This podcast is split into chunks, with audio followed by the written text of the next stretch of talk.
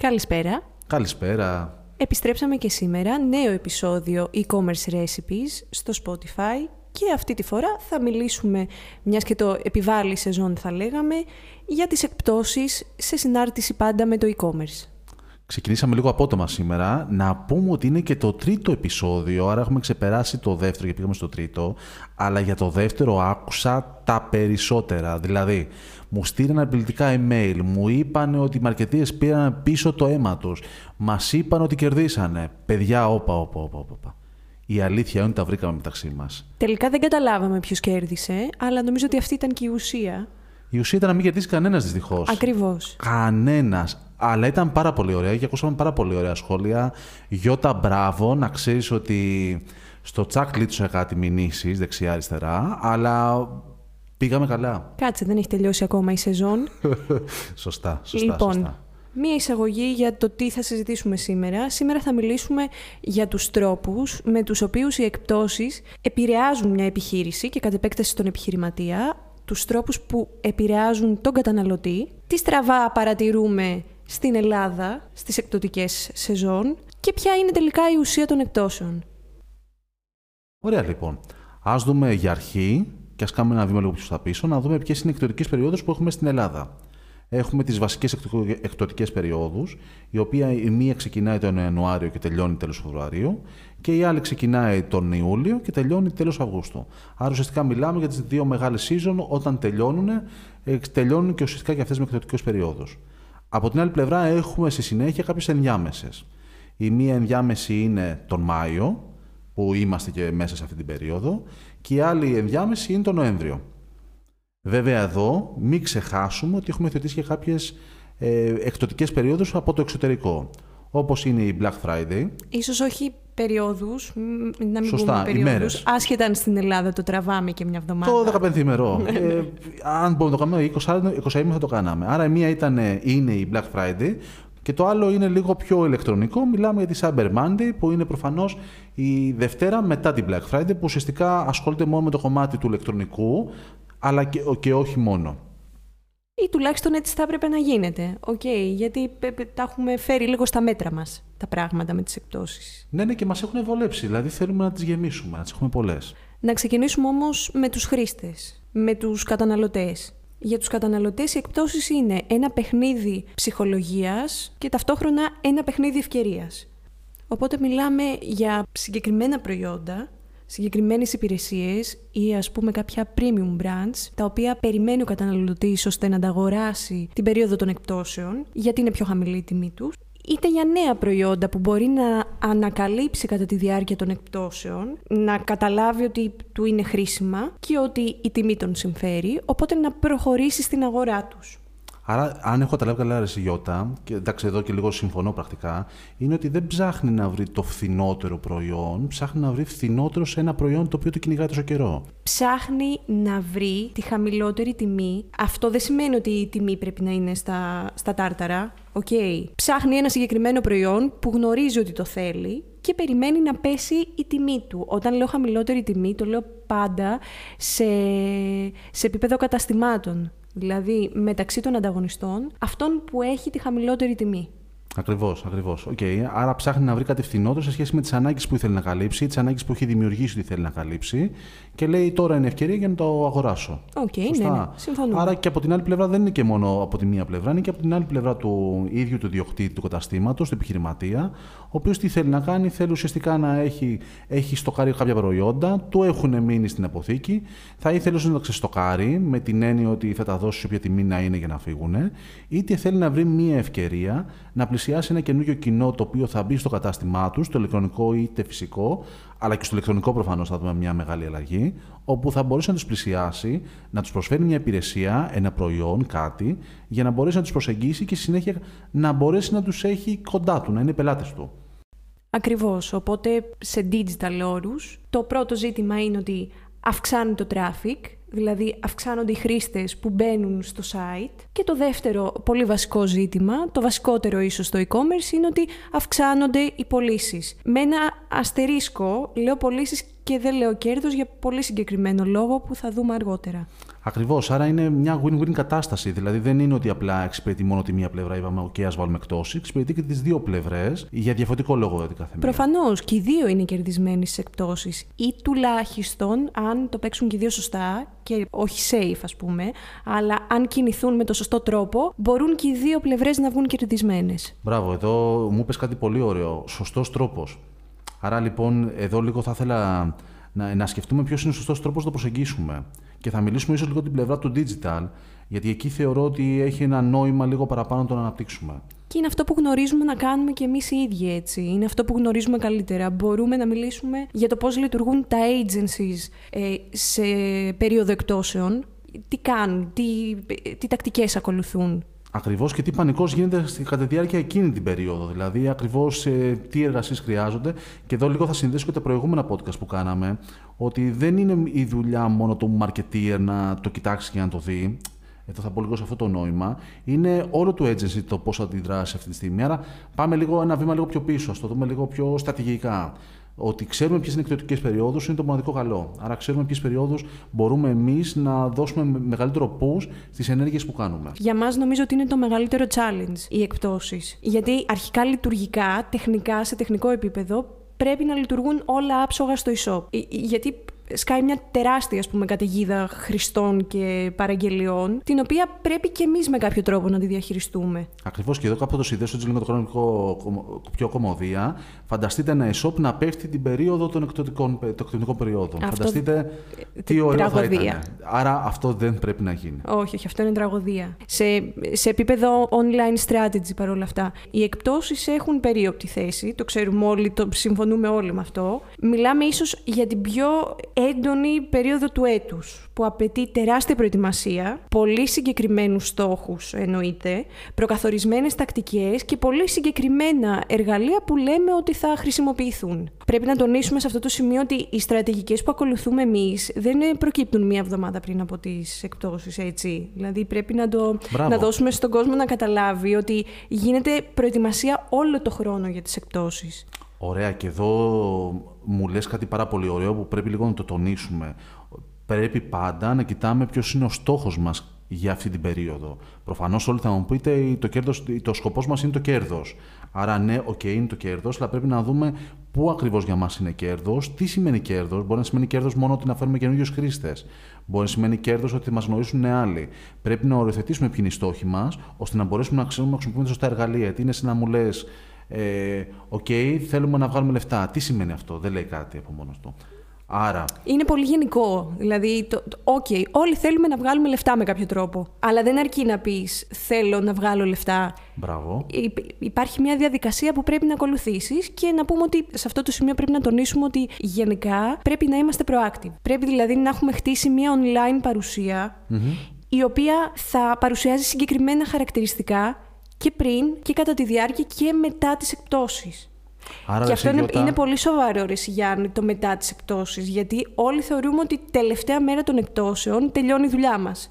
Μπράβο. Χάνονται πάρα πολλές πωλήσεις, έχω να σας πω, παιδιά, από ανθρώπους που έχουν το συγκεκριμένο mindset. Και μετά τις εκπτώσεις υπάρχουν ευκαιρίες, ιδίως τις ημέρες που ακολουθούν τις εκπτώσεις.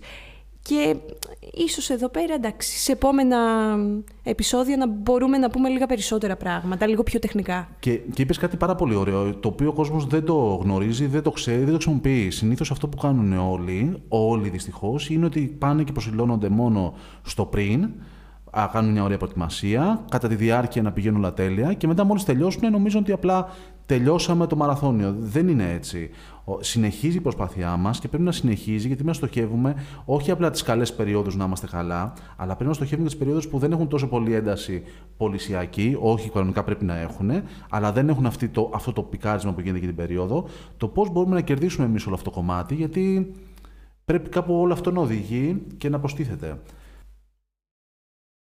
Επιγραμματικά να πούμε ότι έχουμε ορίσει, δηλαδή πριν τις εκπτώσεις, έχουμε ορίσει ξεκάθαρα το target audience στο οποίο στοχεύουμε.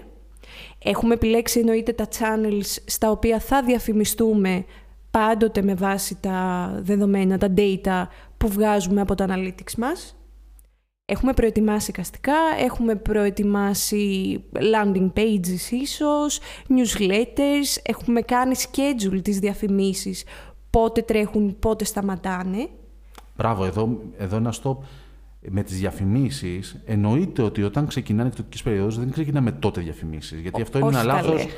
Δεν ξέρω, συνήθως συμβαίνει σε πιο μικρότερες λειτουργίες, σε πιο μικρά e-shop, αλλά συνήθως ξεκινάνε διαφήμιση τότε. Δεν είναι τότε. Εντάξει, ίσως νομι... νομίζω το αντιλαμβάνονται έτσι οι πιο junior στο κομμάτι του, του digital marketing, ότι ξεκινάνε οι εκπτώσει πρώτη του μήνα, ξεκινάω να τρέχω διαφημίσεις πρώτη του μήνα. Είναι πολλές χαμένες μέρες βέβαια. Ναι, και πρέπει να κερδίσουμε και λίγο και την εικόνα του πελάτη μας, να μας έχει δει αρκετές φορές, να μας έχει ψάξει πολλές φορές, ώστε να αρχίσει να αποκτά και μια εμπιστοσύνη στο καινούριο κοινό το οποίο δεν έχουμε, αλλά και στο κοινό το οποίο ήδη έχουμε, πρέπει να τους θυμίσουμε ότι υπάρχουμε. Άρα είναι και δύο σημεία εδώ που μπορούν να κερδίσουν. Σε κάθε περίπτωση κερδισμένος νομίζω, συμφωνούμε σε αυτό που θα πω, κερδισμένος βγαίνεις όταν σε θυμούνται και όταν είσαι ο πρώτος που τους έρχεται στο μυαλό όταν θέλουν να αγοράσουν κάτι συγκεκριμένο. Δηλαδή σε έχουν ταυτίσει με ένα προϊόν και επιλέγουν εσένα για την αγορά του προϊόντος. Αυτό δεν χτίζεται από τη μια μέρα στην άλλη, έτσι. Δεν ξεκινάς διαφήμιση σήμερα και αύριο σε θυμάται και μεθαύριο αγόρασε και την επόμενη το λέει σε ένα φίλο του και τη μεθεπόμενη αγοράζει και ο φίλος. Μπράβο. Εδώ είναι πάρα πολύ ωραίο αυτό που λες, γιατί το ότι έρχεται εκτοτική περίοδος από μόνη της δεν σημαίνει ότι τότε γινόμαστε καλοί και την άλλη περίοδο απλά είμαστε χαλαροί. Αυτό σημαίνει ότι πρέπει να έχουμε μια σταθερή εικόνα, να έχουμε μια σταθερή πράξη, σταθερές λειτουργίες που θα λέμε ότι όταν ας πούμε κάποιος μας παίρνει τηλέφωνο, δεν λέμε Γεια σου, ε, έχουμε σημερινό τρόπο και λέμε Γεια σας, είμαστε στο κατάστημα Τάδε.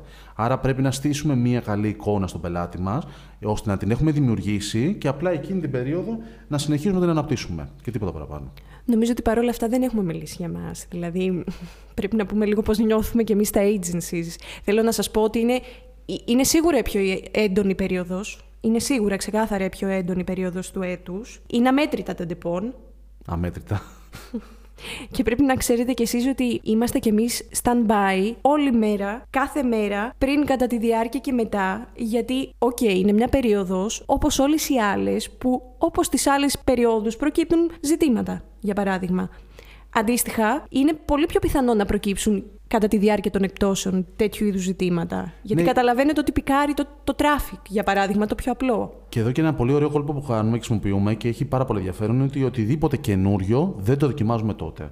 Οφείλουμε λοιπόν να πούμε ότι οτιδήποτε καινούριο ετοιμάζουμε το έχουμε ετοιμάσει 15 μέρες πίσω, 30 μέρες πίσω, δεν είναι δοκιμασμένο και δεν περιμένουμε να καλύψουμε καινούργια bugs, καινούργια προβλήματα εκείνη την περίοδο. Εκείνη την περίοδο προσπαθούμε να είμαστε ευλαβικοί, προσεκτικοί και να προκριθούμε τι γίνεται και ακόμα αν συμβεί κάτι να είμαστε stand-by για να μπορούμε να το διορθώσουμε. Εντάξει, κοίτα, ευκαιρίες μπορείς να ανακαλύψεις. Ok. Okay. Ναι. Δηλαδή, μπορεί να βρεις παραθυράκια, μπορεί να σκεφτείς κάτι που δεν είχες σκεφτεί νωρίτερα.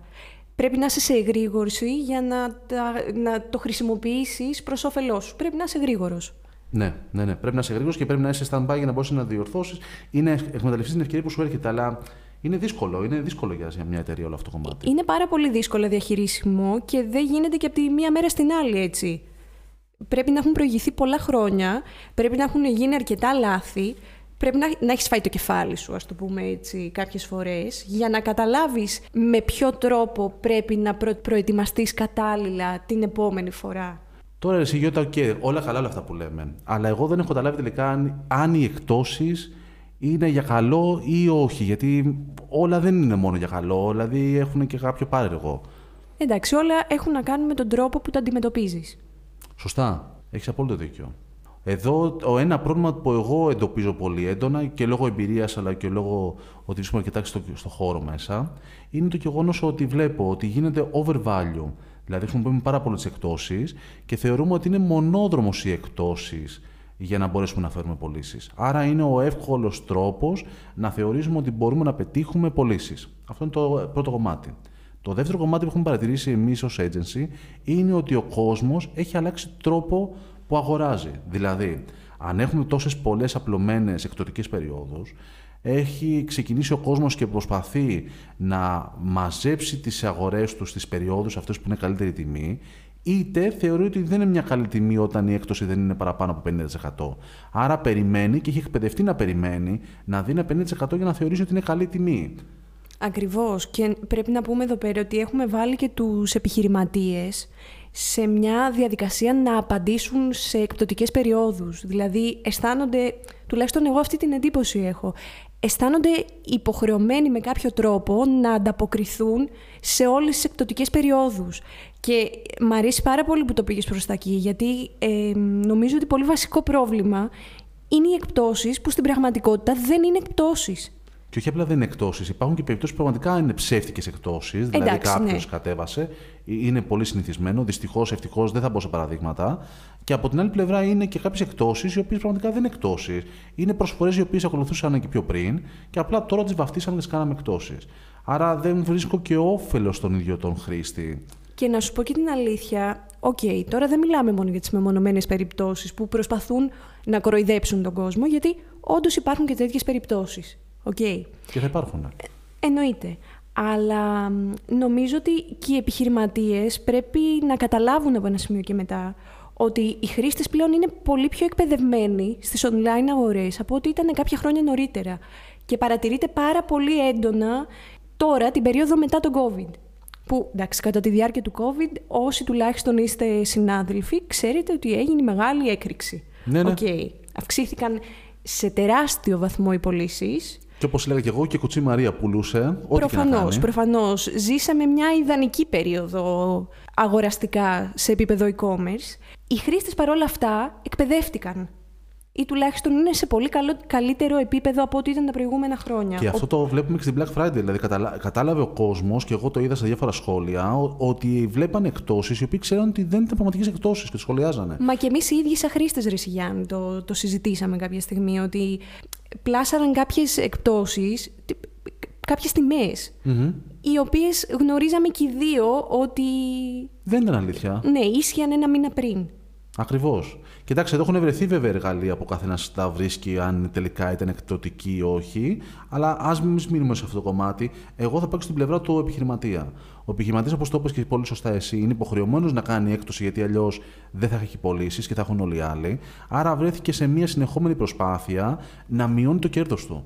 Και εδώ βέβαια θέλουμε να έχουμε ανταγωνισμό και να υγιεί ανταγωνισμό, αλλά την άλλη να μην έχει ανταγωνισμό που κάποιοι ας πούμε πουλάνε τα προϊόντα σε, στη φθηνότερη τιμή που μπορεί να έχουν, απλά για να ξεστοκάρουν και απλά για να μην έχουν. Εδώ είναι ο αστερίσκος που είπαμε νωρίτερα ναι. για το κέρδος. Το ότι θα έχεις παραπάνω πωλήσεις δεν συνεπάγεται αυτόματα ότι έχεις μεγαλύτερο κέρδος. Ειδικά Μπράβο. όταν ρίχνεις την τιμή στα τάρταρα, ας πούμε, και επί της ουσίας ευτελίζεις και το, το δικό σου το προϊόν.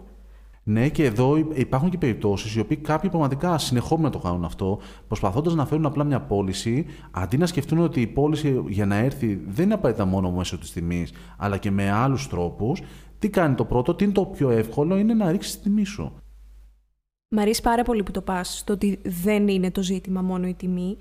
Γιατί θα σου πω τι έχω παρατηρήσει εγώ τις περισσότερες φορές που έχω πάει να αγοράσω κατά τη διάρκεια των εκπτώσεων δεν, νομίζω ότι δεν δίνουν έμφαση ιδιαίτερη στο after sales κομμάτι, στο after sales experience. Μιλάω τώρα για τα καταστήματα, τα online καταστήματα. Να έρθει η πώληση και μέχρι εκεί, τίποτα. Και δεν μας ενδιαφέρει μετά τίποτα. Παιδιά, είναι πάρα πολύ σημαντικό το κομμάτι μετά την πώληση και είναι πάρα πολύ σημαντικό να έχετε ένα πάρα πολύ καλό after sales support. Γιατί το dissatisfaction που μπορεί να δημιουργηθεί, ακόμα και αν ο χρήστης έχει αγοράσει το προϊόν από εσάς, έχει τεράστιο αντίκτυπο στο πώς θα σας αντιμετωπίσει στο μέλλον. Δηλαδή, όταν ας πούμε έχεις ένα πάρα πολύ καλό after sales experience, είσαι ένα βήμα πιο κοντά ε, στο να δημιουργήσεις μια πάρα πολύ δυνατή σχέση με τον αγοραστή ή ο αγοραστής με το κατάστημα. Και εγώ εδώ, αν θες να σε βοηθήσω λίγο παραπάνω, θα το έλεγα και λίγο πιο γενικά.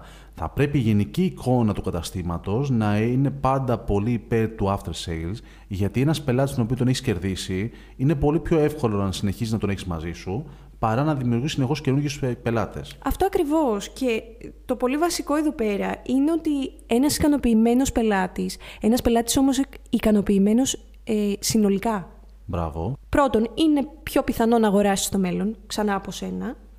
Δεύτερον, είναι πιο πιθανό να σου αφήσει μια θετική κριτική, το οποίο ξέρουμε όλοι πόσο πολύ επηρεάζει. Αξιολογήσεις. Ακριβώς, πόσο επηρεάζει την εικόνα ενός καταστήματος.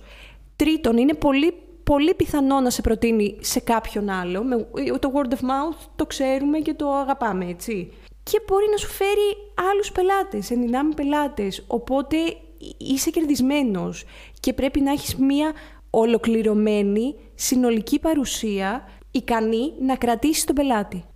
Επομένως, επομένως η περίοδο των εκτόσεων είναι μία ευκαιρία για μας να προσεγγίσουμε καινούριο κοινό, να το εκμεταλλευτούμε εμπορικά, δηλαδή να μπορέσουμε να πλησιάσουμε καινούριο κοινό, να συνεχίσουμε να έχουμε υψηλές αποδόσεις στις υπηρεσίες που έχουμε και να μην κοιτάμε μόνο μονόπλευρα το πώς μπορούμε να έχουμε την ε, φθηνότερη τιμή, αλλά να προσπαθήσουμε να έχουμε μια σταθερότητα. Και εδώ θα πω ένα παράδειγμα. Ε, πολύ ακριβά προϊόντα, τα οποία ναι, μεν εκείνη την περίοδο γίνονται φθηνότερα, που βέβαια δεν έχουν και μεγάλη αξία, το κοινό θέλει να τα αγοράσει εκείνη την περίοδο και τι κοιτάει το πόσο σωστό είναι το μαγαζί, τι καλές αξιολογήσεις έχει, τι γίνεται. Δεν κοιτάει απλά το φθηνότερο μαγαζί. Ακριβώς και να το πάμε και λίγο πιο προσωπικά. Σκεφτείτε το καθένας από εσάς. Θέλετε να αγοράσετε ένα προϊόν των 500 ευρώ. Ok, okay, που τα 500 ευρώ δεν είναι ένα μικρό ποσό. Ναι, ένα έπιπλο. Και βλέπετε ένα κατάστημα να έχει το συγκεκριμένο έπιπλο 150 ευρώ φθηνότερα από ό,τι οι ανταγωνιστές του. Εγώ δεν το αγόραζα. Περίμενε. Φοβόμουν. Αν κοιτάξεις τις κριτικές και δει δεις πάρα πολύ κακές κριτικές, αναλογήσου κι εσύ, να σκεφτώ κι εγώ και να σκεφτούν και όλοι όσοι μας ακούνε, αν θα το αγόραζαν από το συγκεκριμένο κατάστημα. Γι' αυτό σας λέμε ότι είναι ένα σύνολο πραγμάτων και δεν είναι μόνο η τιμή. Γιατί τώρα μπορεί να σκέφτεστε προϊόντα αξίας 20 ευρώ. Ok, okay, σκέφτεσαι ότι έχει 20 ευρώ το προϊόν, ενδεχομένως να μην σε πειράζει τόσο πολύ το πώς θα βγει το προϊόν. Είναι και αυτό που λέγαμε πριν. Δεν μιλάμε για το φθηνότερο προϊόν. Είναι μια λάθος στρατηγική το απλά φθηνό-φθηνότερο, το οποίο δεν οδηγεί και πουθενά. Ακριβώς. Και δεν θα μπορούσε να οδηγήσει πουθενά. Άρα πρέπει να δούμε λίγο εδώ το value και για τις δύο πλευρές, ώστε να μπορέσουν οι εκπτώσεις να έχουν το αποτέλεσμα αυτό που θέλει για τον ίδιο τον επιχειρηματία, που σημαίνει σίγουρα και να ξεστοκάρει, σίγουρα και να βγάλει και ένα κέρδος, αλλά και από την άλλη πλευρά να έχουμε και μια σωστή, ένα σωστό ανταγωνισμό, ώστε να μπορέσει και ο ίδιος ο καταναλωτής να κερδίσει και να συνεχώς να βελτιώνει οι υπηρεσίες του καταστήματος. Ακριβώς, γιατί μας νοιάζει 100% το να κερδίσει και ο καταναλωτής. Το ζήτημα δεν είναι το κέρδος μονόπλευρα. Δηλαδή το κέρδος που μεταφράζεται σε περισσότερο ευρώ για τον επιχειρηματία. Είναι και το value που προσφέρεις στον καταναλωτή είναι αυτό το μετά. Εγώ το κρατάω σαν φοβερή λέξη κλειδί, δεν το έχω σκεφτεί καθόλου. Είναι το μετά. Αλλά να καταλήξουμε κάπου. Νομίζω ότι πρέπει να βρούμε τελικά ποια είναι η απάντηση σε όλα αυτά. Εγώ θέλω εκπτώσεις. Όχι, η αλήθεια είναι ότι αυτό που σκεφτόμουν είναι ότι δεν έχουμε ανάγκη από τόσες πολλές εκπτώσεις. Εκεί κάπου ίσως το έχουμε κάνει overvalue. OK. Okay. Και εγώ απ' την άλλη σκεφτόμουν κάτι τελείως διαφορετικό. Ότι το νόημα είναι στο value που δίνεις στο χρήστη άσχετα αν είσαι ο φθηνότερος. Δεν ξέρω, ας μην χρησιμοποιούμε συνέχεια τη λέξη φθηνότερος. Πρέπει να σκεφτόμαστε ότι απαντάμε σε μία ανάγκη στις περισσότερες περιπτώσεις. Ή δημιουργούμε και μία ανάγκη. Ακριβώς. Σε κάποιες άλλες περιπτώσεις δημιουργούμε μία ανάγκη. Αν η συνολική εμπειρία που έχει ο χρήστης είναι θετική, έχεις κερδίσει. Για μένα εκεί τελειώνει το παιχνίδι. Εγώ το βλέπω από την άλλη πλευρά του επιχειρηματικού. Θα έλεγα ότι εγώ δεν θα ήθελα να κάνω ό,τι κάνουν όλοι οι άλλοι. Και αν θα ήθελα να εξελιχθώ και για να μην είμαι απλά ό,τι κάνουν και όλοι οι άλλοι, θα κοιτούσα πώς μπορώ να εκμεταλλευτώ αυτή την περίοδο προς όφελός μου, βελτιώνοντας τα στοιχεία που είναι αρνητικά απέναντί μου και τις υπηρεσίες μου προφανώς, ώστε εγώ να διαφοροποιηθώ και να κάνω ένα διαφορετικό περίπατο, μια διαφορετική εικόνα απέναντι στον καταναλωτή, ώστε απλά να μην είμαι ό,τι είναι και όλοι οι άλλοι. Νομίζω ότι συμφωνούμε στο γίνω ο καλύτερος, όχι ο φθηνότερος. Μπράβο. Γίνω ο καλύτερος και όχι ο ίδιος με τους άλλους. Think different. Αυτό ακριβώς. Λοιπόν, κάπου εδώ φτάσαμε στο τέλος. Ήταν ένα ακόμα επεισόδιο e-commerce recipes. Χάρηκα πάρα πολύ με το θέμα, έχω να πω, που συζητήσαμε σήμερα και περιμένουμε εννοείται τις ιδέες, τις σκέψεις σας και τα σχόλιά σας πάνω στο θέμα των εκπτώσεων και περιμένουμε και να δούμε και να ακούσουμε κάτι διαφορετικό. Δηλαδή, εγώ δεν θέλω να πηγαίνουμε σε κλασικές λύσεις, να ακούσουμε το κάτι, κάτι άλλο, κάτι που μπορεί να μας ανοίξει λίγο το μυαλό, να σκεφτούμε κάτι καλύτερο. Ακόμα και αν διαφωνείτε έτσι. Δηλαδή, μας αρέσει να ακούμε την αντίθετη άποψη. Μπορεί να έχετε διαφορετική άποψη από εμάς. Μοιραστείτε τη μαζί μας και κάποια στιγμή νομίζω ότι θα πρέπει να αρχίσουμε να διαβάζουμε και κάποια σχόλια που μας στέλνουν οι ακροατές. Θα έχει μεγάλο ενδιαφέρον. Οπότε, τα λέμε την επόμενη Κυριακή με νέο επεισόδιο e-commerce recipes. Μέχρι τότε ξέρετε πώς να επικοινωνήσετε μαζί μας. Είναι στο description, θα το βρείτε στο Spotify. Οπότε καλή συνέχεια και τα λέμε την άλλη εβδομάδα.